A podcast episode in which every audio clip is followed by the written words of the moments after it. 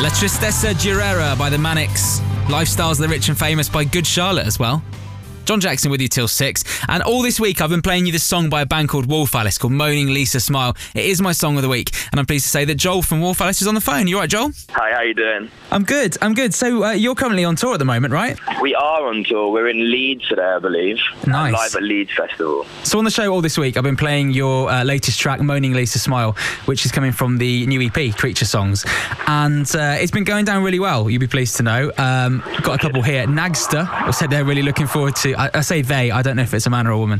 Um, he or she is really looking forward to seeing you guys in a couple of weeks' time at the Scala. Wicked. Anna absolutely loving it. Uh, Steve loving it as well. Um, it's quite a grungy song. Are you influenced by grunge bands at all? I think we all in our childhood probably have listened to grunge bands, like definitely Nirvana, obviously. Mm-hmm. I think as anyone probably would have done, but um, we get compared to a lot of bands that we hadn't listened to until we started getting compared to them, really. Yeah. Like Elastica and stuff like that. Well, the Um, beginning sounds like a Blur song. Well, we're big Blur fans, so maybe we subconsciously ripped it off. I don't know. There you Well, go. probably, I would never actually. accuse you of that anyway.